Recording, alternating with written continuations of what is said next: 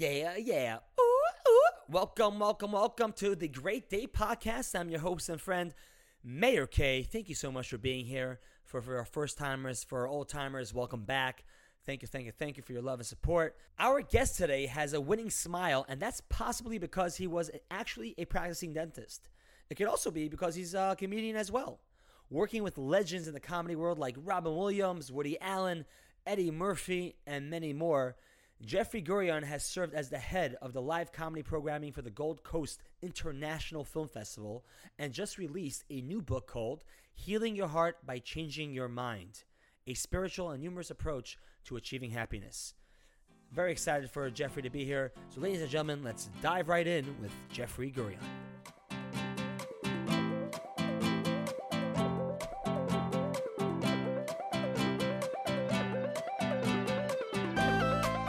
Jeffrey, good to have you here, my man. Mayor, thanks so much, and it's a great honor to be on your first show. Yeah, I It's really cool. I appreciate it. I appreciate it. I appreciate it. Yeah, yeah. For you, are our first guest. We are uh, we are podcasting here today. Um, this is a you know a passion project that I've been thinking about for some time, and I teamed up with my boy Brandon here, Reese, and uh, we are taking it. We're plunging in, and uh, thank you for coming out on this incredible, beautiful Tuesday morning. Absolutely. I don't get up this early for just anybody, you know. All right. I take that. Thank you very, very much. very welcome, so, yeah. for those, I mean, Jeffrey, you know, you've come on my radar just recently, and I'm, you know, just doing a little research that I've done on you. It's, it's been quite, you're quite, quite a character. You've been around the comedy world for some time, and um, just to delve into, for those who aren't listening, who are listening, who don't know too much about you, want to fill us in a bit about your story and like where you come from and how you got into what you're doing today. Well, I, I broke into comedy the usual way. I uh, I went to dental school, which is, I guess, what most people do. If I ha- if I had known that you didn't have to do that, it would have been a lot easier. But uh, I started writing comedy when I was 12 years old, which was at the time that I decided that I wanted to be a dentist. And I must have been a very strange kid because most children do not want to be dentists. Right. But uh, or uh, you know they usually want to be something very exciting. But I had my goals cut out for me, and I Where do you I- think that that in- interest of dentistry uh, came from? Well, I knew I wanted to be a doctor of some kind, and I knew that I was too sensitive to handle life and death situations. And I was already going to an orthodontist, and I liked the idea of making people look nice. That was always important to me. My specialty became cosmetic dentistry. And you know, I love making people look beautiful. That's that's a, a wonderful thing to do. People look it- most beautiful with a smile on their face. Exactly. And it's part of my goal has always been to put positive energy out to the universe. So I was already writing comedy when I was 12 years old. I was writing things for the amusement of my friends and and I always, you know, um, those were my two main interests and I never changed my mind and I could never decide which one I wanted to do. So I wound up doing both. And um, in the early days of Saturday Night Live, I was driving a car that I could only describe as a pimp mobile. It was a, a Mandarin Orange Eldorado that had been made for one of the Isley brothers. And he decided not to take it, and I bought it. Uh, I went to a place in the Bronx, and I bought this amazing car, and I got a Rolls Royce grill for it. Many, many years before MTV even existed, well before they had Pimp My Ride, you know. Yeah, this sure. car was amazing. Big white wall tires, straps in the back, and it had doctor's plates on it, which was very confusing to all the hookers and police and pimps. Everyone who saw the car, no one knew what to make of it because no one drove a car like that. And my wife would say to me, We're Jewish and we live in Scarsdale. Why am I driving an orange Cadillac? She didn't get it. But anyway, I was making um, films at the time. I was shooting little films on the street, and they were kind of false news items. Like several men were arrested for smearing cream cheese on the ankles of elderly women who wore their stockings rolled down like bagels. you know how the old women they wear their great. stockings around their Yeah, ankles? Sure. looks like bagels to me. So I got my dear grandmother who who was born in this country and had no accent, but she made believe she had a Jewish accent, and she let me put cream cheese on her ankles. And she said, "You know, we have two kind of stockings, one for milk and one for meat." That's said- amazing. Literally. and, and this crazy man, he smeared cream cheese on my meat stockings, and I can't get it off. Oh wow. And, and I zoomed in with the camera on her ankles, and she said, "Jeffrey, only for you would I do this." That's So- true love right there. When you allow someone to smear cream cheese on cream your cheese ankles. on their ankles. And you have to be very sick to do that to your own grandmother. so I so I, I made it into films and I brought it down to Saturday Night Live. And in those days, there was no terrorism, and you could pull right up to the building at 30 Rockefeller Plaza.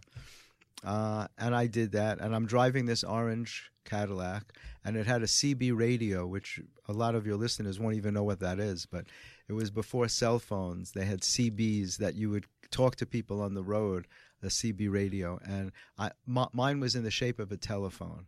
So I drove up to 30 Rock as if I was on the phone in this big orange Cadillac with a Rolls Royce grill, and I threw the doorman a couple of bucks, and I said, "Watch my car. Lorne Michaels is expecting me."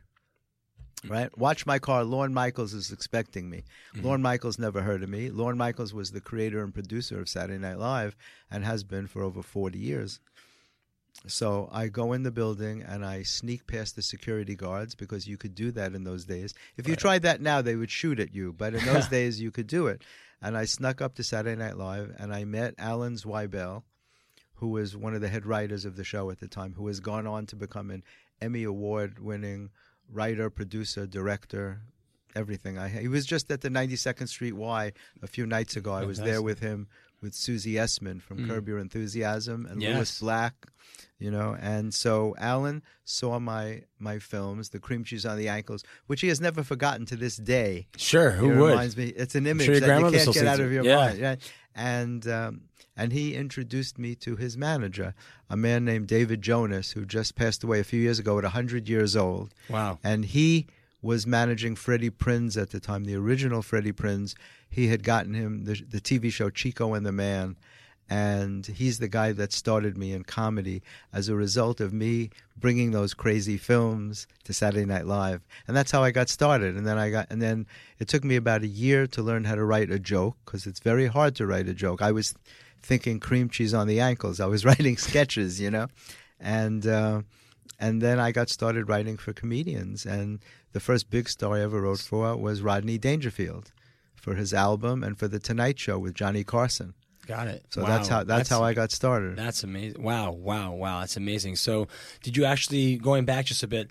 Do you did you feel like you got your funny bone from like your mom, your dad? Was it just you know growing up around the neighborhood from friends? That's Who's a good like question. Yeah, my dad, uh, both my parents were wonderful people and both had a great sense of humor. But my dad started taking me to comedy films when I was a little kid. He instilled that in me. He had a great sense of humor. I was always kidding around, and uh, and he took me to see you know uh, the Marx Brothers and uh, Laurel and Hardy mm. and uh, any you know any of the comedy films that were popular in those days. And I really believe that he instilled that in me was always always had a joke and was just a funny guy, you know. And so, I, I to me, comedy was the best. I remember as a kid, the Ed Sullivan Show would come on, and I would just run in to see if there was a comedian on. I would be glued to the TV. It was wow. it's a fascinating. It was always fascinating to me to go out and make people laugh. That's incredible. So from from from learning to be a dentist, from to to comedy, and so when when you moved into into the comedy world, how was that? Um, you know, how has comedy you feel like shifted from when you just started till what comedy is today? Is it has it has it changed much? Is it pretty? Yeah, it's changed so much. God, it's changed so much. Today, most comedians are storytellers. They're not telling jokes the way they used to. There are still a few you know, Judah Friedlander will tell jokes. Gilbert Gottfried is amazing. I love people that are unique. Those guys are very unique. There's no one who's like them, you know. Right. Um, Jerry Seinfeld, who I saw again recently, I was at his Netflix taping um, at the comic strip. I did the book on the comic strip with Chris Rock, who wrote a great introduction. The comic strip opened in 1976, and that's the club where Jerry Seinfeld started. It's the club where Eddie Murphy was discovered, where Chris Rock was discovered, Ray Romano started out there. So many big stars came out of that club. And uh, comedy was very different in those days. First of all, there was no cable, so comedy was clean in those days, right. mostly. Uh, because if you wanted to do television, you couldn't, you, you couldn't say anything or you know off color. I hear that. Do you feel like do you feel like clean comedy is not as funny as let's say uh, the dirty comedy? I've you know what? I've, I've it depends. That. It depends on where you are. Like sometimes, you know, I had to perform with Jerry Seinfeld in the room recently, and I work basically clean, but every once in a while I'll throw in an f bomb. Mm. Uh, because I appreciate saying the f bomb because we have kids listening today. Yeah, so. yeah, and, I, and I don't curse. I, I don't. and I never talk about anything ugly. I'm concerned about where comedy is going, and I'll get to that. But you know, I go back in comedy long enough that Milton Berle was my sponsor in the Friars Club. I Oh, was a gosh. member of the Friars Club, and he gave Aging the- yourself here, Jeffrey. I know, I know. I'm just a kid. Though. He found the Friars Club and gave it to the to the Friars. You know, he actually bought that building for his wife. It's a gorgeous building on 55th Street between Park and Madison. And and I, I got to meet all the comedians from that golden age. I wrote for Jerry Lewis and I worked with Henny Youngman and people who your listeners probably never heard of, but they came from the golden age listeners of in all ages here, Jeffrey. Come well, on. that's good. All I'm right. glad to hear that, you know. But um, so comedy was very different in those days because comedians uh, told jokes. They really told jokes. These days, they're storytellers, and comedy has gotten very mean, and I talk about that a lot. Now, I wrote for the Friars Roast for many years. I was the main writer for about 12 years for the Friars Roast, and Friars Roasts are notoriously raunchy. But what I would do is I would go up to the person being honored, and they were all big stars: Hugh Hefner, Chevy Chase, you know, uh, Sure. Bru- Bruce Willis, Jerry Lewis, and I got to write for all of them. But I would go up to them first, and I would say, "Is there anything that you're sensitive about that you don't want people to joke about?" Because my intention was I never wanted to hurt anybody's feelings. These days, they have roast battles where they purposely try to hurt your feelings. It's two comedians telling jokes about each other, and if someone has cancer, they use that as the focus of the jokes. If someone's parent just passed away, that's a big joke to them. And to me, I find that offensive. Now, some people say, well, there's no limits in comedy. You can say whatever you want. Right. I don't agree that? with that. I, you know, and and I see the audiences seem to love it, and I think they laugh out of embarrassment sometimes. I don't know. I just find fault with it. I don't see that it's necessary to make fun of those kind of things, Mm. and but that's where comedy's going.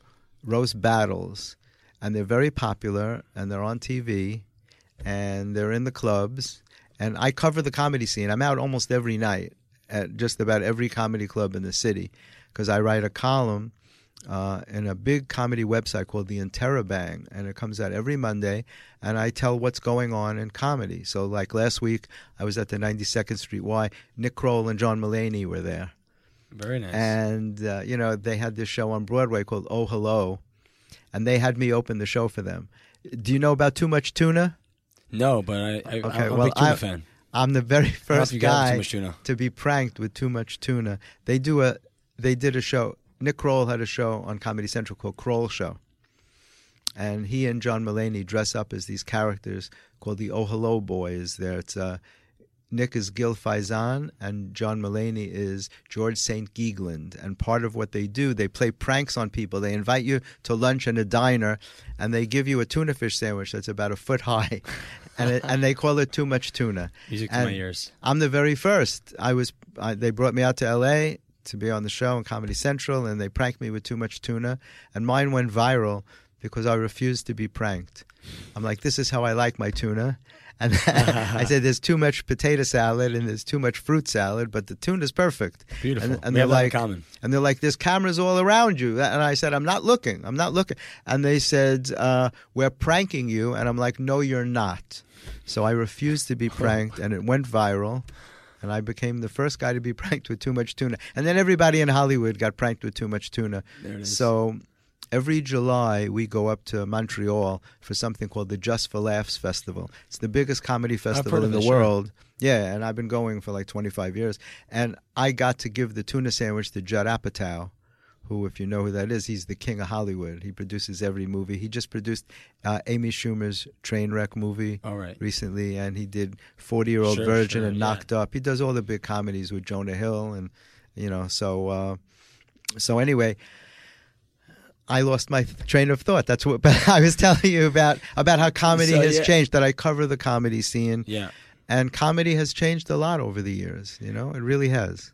Got that right. And I mean, do you do you going back to the topic of you're saying how um, you know comedy seems like now it's taking a direction of more of attacking the person and using their weaknesses as parts of yeah, jokes. it's mean spirited.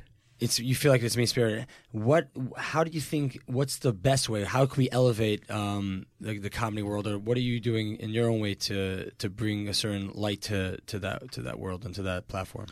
what I do, I just show up. You know, uh, there's a thing about attraction, not promotion.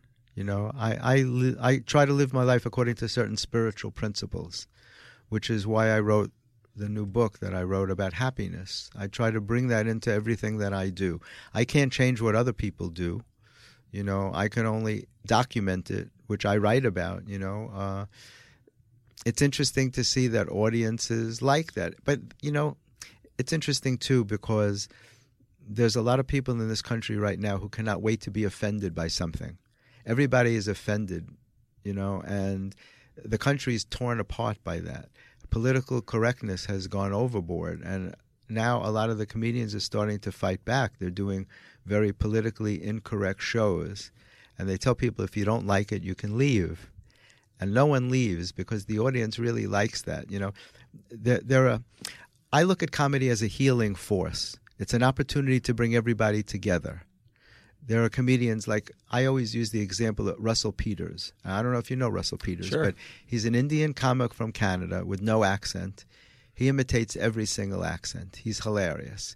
He fills stadiums. Twenty thousand people come out to see this guy, and I can. I'm happy to say he's a good friend of mine. And when I go to see his shows, the audience is filled with people from every country, and everybody's laughing at themselves and then at each other. What do you think his secret sauce is? Well, because he comes from a good place. People are smart. They know. You can tell if somebody's coming from a place of hate or a place of love. You know, that's what's frustrating about things like that. Everybody's offended, but sometimes people are just saying things. They don't mean it in a bad way. And in comedy, you have to be able to laugh at yourself. Most Right. comedians do self deprecating humor. We do the kind of stuff like if, if you said Big that about me. Burnham. Pardon me? Bo Burnham, are you familiar with Yeah, his comedy? Yeah, he's a oh, friend, young yeah. kid. He's he's Yeah. really rocking it. He's killing. Well, he's producing stuff Yeah. now. He's producing specials Yeah, for. Netflix. He produced Jerrod Carmichael's. Uh, I think it was his HBO special. Mm. Uh, he's doing a lot of big and specials. A, and he's a deep. He's deep, and he has his segments go really deep and really far. And I mean, I think on his uh, on his uh, document, one of his uh, specials, he goes out and says like, um, "How is this getting really hard for him?" And he's like, he wants to bow out. But then I hear something about how he's. It was just all a show. Like he's actually totally, totally um, in a good place in his mind and and all that. But don't you find? I find He's a very rare talent. Very rare. way. Very unique. right. What were you going to say? I was Don't saying the um, when it comes to comedy, I feel like a lot of comedians, um, and I know you've worked with like Robin Williams and such. A lot of comedy comes from a lot of comedians come from like a lot of dark places, and they have they struggle with those demons. And what like what are your thoughts on that whole like um, you know uh, paradox of you know here are these people you know yourself a comedy and you're surrounded by so many comedians who are whose main focus is to make people smile to make them laugh and yet we hear all these stories and we hear how these um, a lot of comedians are struggling with um, a lot of mental illness depression, depression. Yeah, comedy. and such Very often people say that comedy comes from pain. There are some comedians who go on stage and use it almost like a therapy session.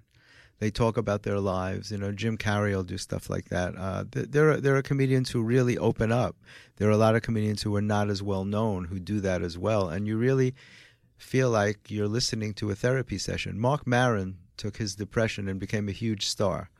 When he did, uh, he did a show. His first show was uh, "Scorching the Earth," and I was there for that. And he divulged such personal things that people in the audience, I myself, I felt embarrassed to listen to it. It was amazing, but it took it catapulted him to another level. Anytime you can be honest enough with your audience, whether you're performing comedy or speaking or even doing what we're doing, if you can talk about personal things, other people can relate to it. There's only so many things that a human being can go through. You know, we all feel that we're unique, but we all have, you know, common experiences. And again, I talk about that a lot in my book. Um, and anytime that you can open yourself up and really be honest about things that you've been through, it helps people. It gives them courage. Like I talk a lot about being a stutterer. I stuttered very badly until I was in my 20s and even beyond. And I stuttered so badly that I couldn't even say my name. I could never say Gurian. Uh, most stutterers have a hard time saying their name. And it's a, it's a very humiliating and embarrassing disability to have. And um, my parents took me for speech therapy, and nobody was able to help me. And one day I realized that I didn't stutter when I was alone. I only stuttered when I was trying to talk to somebody else. And I feel I was given the grace to figure out that there was really nothing wrong with me. You can't have a disability based on your location. Right. You know what I mean? If a man has a limp, he limps in every room of his house. He can't go into a room and close the door and walk perfectly. But if I could go into a room by myself and speak perfectly, then it means there's really nothing wrong with me. And it was in my mind. I created it. And so, what I had to do, I worked on myself for years. I was determined not to go through my life as a stutterer. And I worked on it. I took my mind apart, basically, and I examined all my thoughts. And I realized that I was holding thoughts that were not valid for me, as many of us are. Many of us are holding thoughts that work against us. We self sabotage ourselves. We don't allow ourselves to be as great as we could be. And very often, those thoughts were given to us by people who didn't care about us, who didn't have our best interests at heart. Sometimes we were bullied as children, and a lot of us were bullied as children. Were you bullied as, as a child? I'm sure I was. I don't remember specific incidents, but I'm sure I was. I, and I bullied myself. There were times when I didn't feel like I fit in. Mm. I was very young when I went to school. I started school at four and a half, and then I skipped a grade. I was 16 in college, so I was much younger than the other people. But yet, I, I won. I was the president of the freshman class, and I ran. And I told myself at the time, if I could win the election, I wouldn't have to stutter anymore. And I won the election, and it was a great lesson for me because it taught me that outside validation doesn't work. It doesn't matter how many people tell you that you're wonderful and talented. It matters what you think of yourself and that that has been like a, a, driving force for me. It's how I cured myself. As you can hear, I no longer stutter. It's incredible. And as an avocation, I work with people who stutter, and I teach them how not to stutter, how to change your thought. And I keep bringing up my book, but I want to focus on that because it's important to me. My book is called Healing Your Heart by Changing Your Mind, a spiritual and humorous approach to achieving happiness. And it's important that we examine our thoughts so that we can see what thoughts are not working for us. Every time in your life that you have to make a decision, you use your thoughts to figure out what to do, right? Who else's thoughts can you use? You, you think to yourself, what should I do? But if your thoughts are faulty, your decisions are not going to work for you. And that's the essence of the book is that we need to be able to examine your thoughts objectively, which is a very hard thing to do. To look at your thoughts and see if you're holding thoughts that tell you that you're not good enough, that you're a loser, that, that that you're not meant to be anything great. And uh, again, a lot of those messages were given to us by people, and we believe them. Mm-hmm. And I call them heart wounds. Anytime anyone has ever lied to you or broke a promise to you or hurt your feelings in some way, they broke up with you in a relationship, you carry that inside of you in your heart chakra. And I call them heart wounds. And they stay with you. They affect your self confidence, they affect your self esteem, and they affect every decision you make. And those are the things that we have to work on in order to achieve happiness. You have to release them and let them go. And it's a process. It's an interesting process, and it takes a lot of work, but you can do it. And I use my stuttering as an example. And when I talk about that, it's not it's not just about stuttering, it's about overcoming obstacles in your life. Every person is given obstacles that they have to overcome. Sometimes we're being tested in order to get to higher levels. You have to show that you're worthwhile, that you can overcome. Some people crumble because of their problems, and some people rise above them. Right. You sure. know, and you have a choice in life.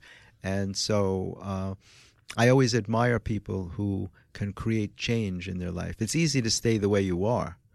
It's very hard to make a change, and some people they have the grace and the ability to do that. And I'm always fascinated by that. To what, me, that's amazing. What were some major changes that you did in your own life that shifted the way you were, you know, in this case, I say stuttering, that took you from, you know, experiencing stuttering to not? And what are some tips and guidelines you could give to those who are listening? Well, you have to evaluate yourself in an honest way. You know, you have to look at your good and bad points. I remember making a list of all the things I liked about myself and all the things I didn't like about myself. And what I found was that the, the list of things that were good about me outweighed the things that I didn't like what I had to do was uh, basically take an inferiority complex, which I don't know where it came from, and turn it into a superiority complex, not to feel better than other people, but just to feel even, just to show up. You know, um, I liken it to like a piece of paper. If you have a piece of paper that is folded in half, In Yeah. order to get rid of the fold, you have to fold it the opposite way, 180 degrees, so the paper is flat again. And that's how I look at it. And I have this thing that I carry with me that I'd like to read because it's about fear. Fear is one of the things that stops us. And there, there's a. This was from a book that Marianne Williamson wrote, uh, which is just an amazing. It- It's an amazing statement to me. And if you don't Sure. mind, I'd just like to Yeah, read it please, quickly. please. It's a, it says, Our deepest fear is not that we are inadequate. Our deepest fear is that we are powerful beyond measure. It is our light, not our darkness, that frightens us.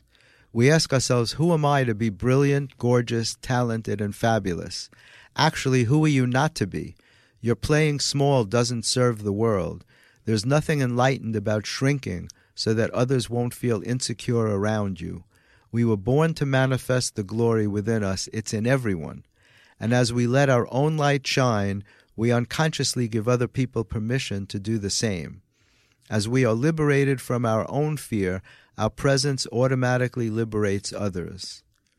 To me, this was the most powerful statement that I've ever read. I carry it with me every day. You can see how That's amazing. worn yeah, this paper worn is. out. The paper, that you- and you carry that wherever you go. I carry it wherever I go. I believe that that you internalize things that you carry with you, and it's so important to me because it means that you're allowed to be successful. You're allowed to be a superstar. I used to make believe I didn't know the answer in school because I didn't want the other kids to think I thought I was smart. Not that I was smart, that I thought I was smart. I, if the teacher called on me, I would say, "I'm sorry, I don't know the answer," because even though you did. even though I did, because I didn't want to outshine other people. I held myself back. I self sabotaged.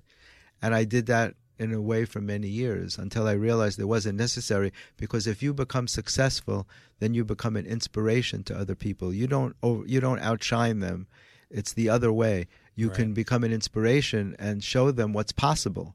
That if you did it, they can do it as well Absolutely. We- and so and that's why it's so powerful that it's it's not our it's not our darkness it's our light that we're afraid of very often you know so i use that as a guide as i go through life to say look it took me many years to get the nerve to go out on stage and perform sure. i'm one of the very few doctors who has a long-standing career in comedy and i wrote for many big stars but i couldn't get out on stage and perform until the last 12 or 15 years. I didn't have the nerve because if you start in You comedy mostly stick to writing. To writing for people behind the scenes. and everybody would say hey you should go out and perform. And i didn't have the courage to do it because if you start in your 20s nobody knows you so you have the freedom to bomb you know which is how you get better you go Sure. out in the beginning you're not so good and you keep doing it and doing it until you get better and better but by the time i was ready to do it too many people knew me because i had written for some famous people you know i wrote for rodney dangerfield and joan rivers and Mhm. phil hartman and george wallace i wrote for a lot of well-known people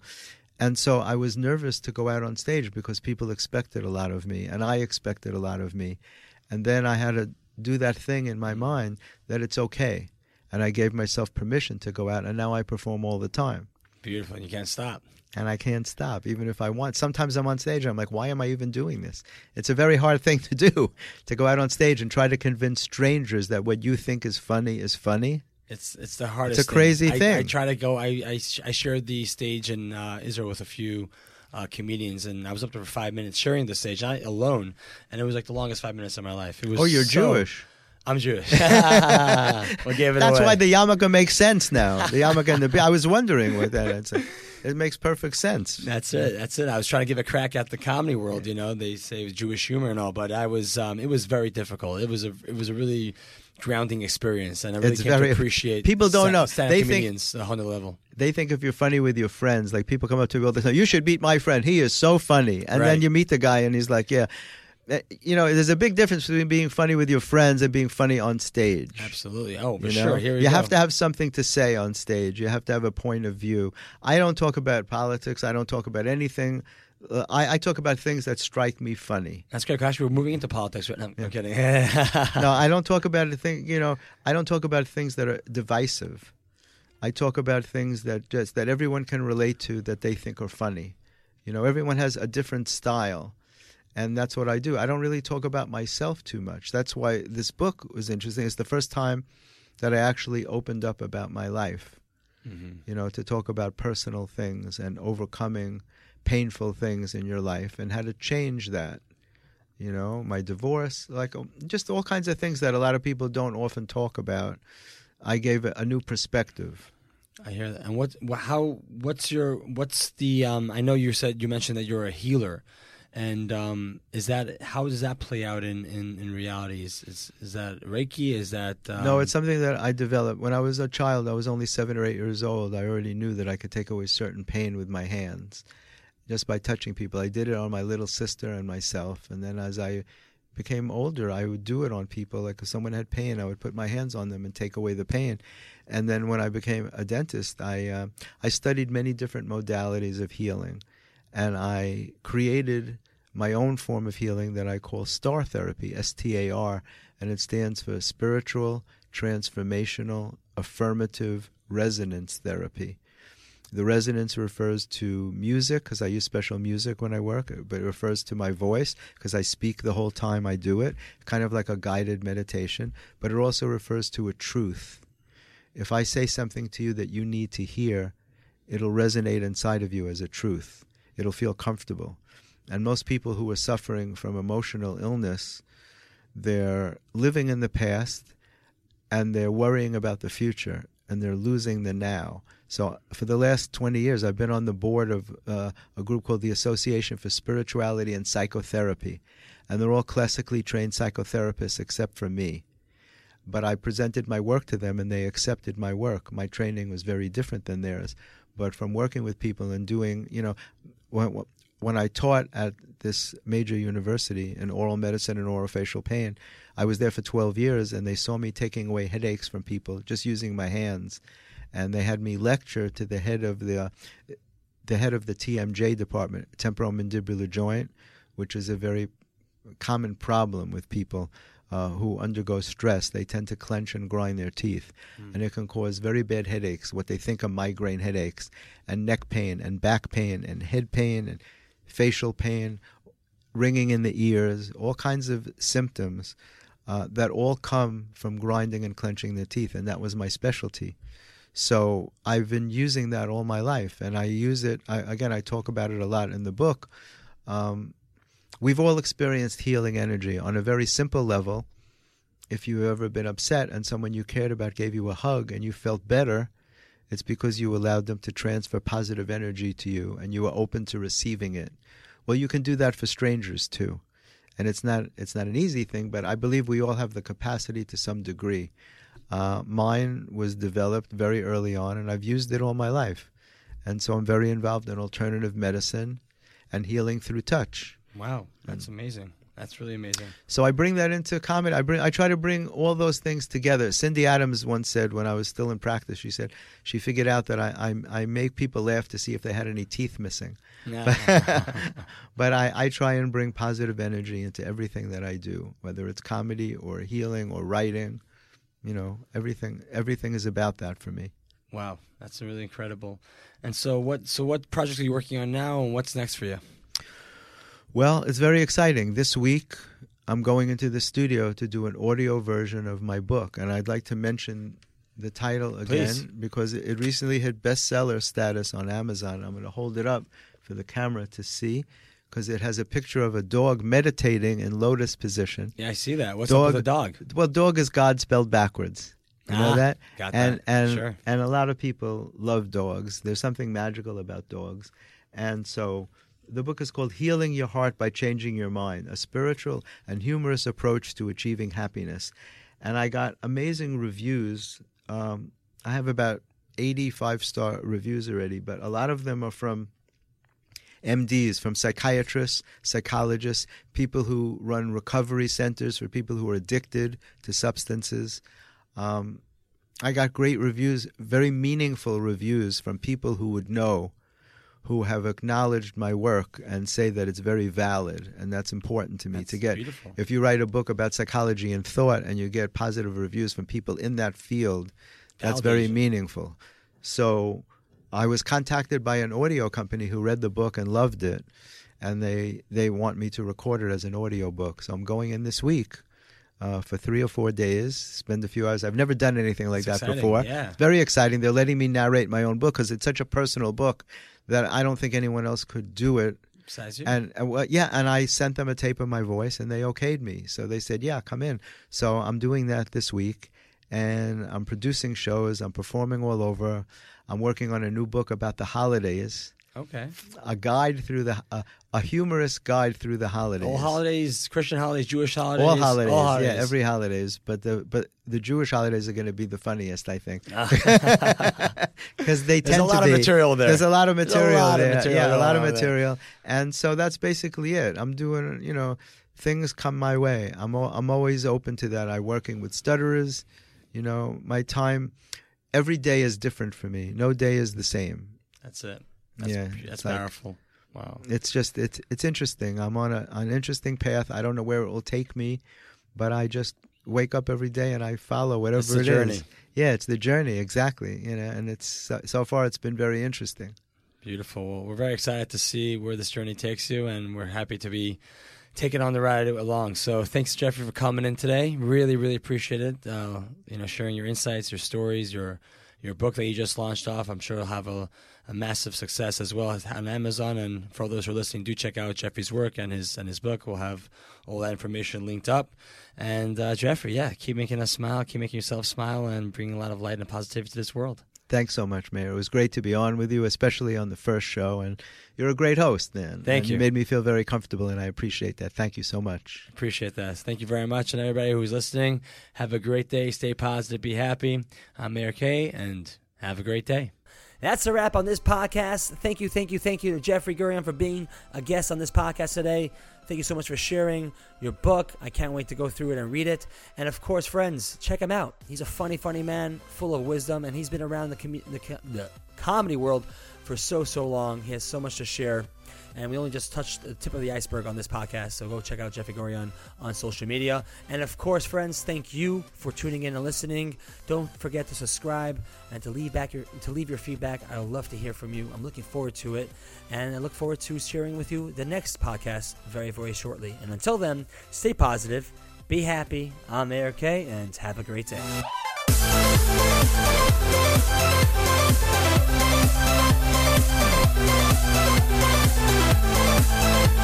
back.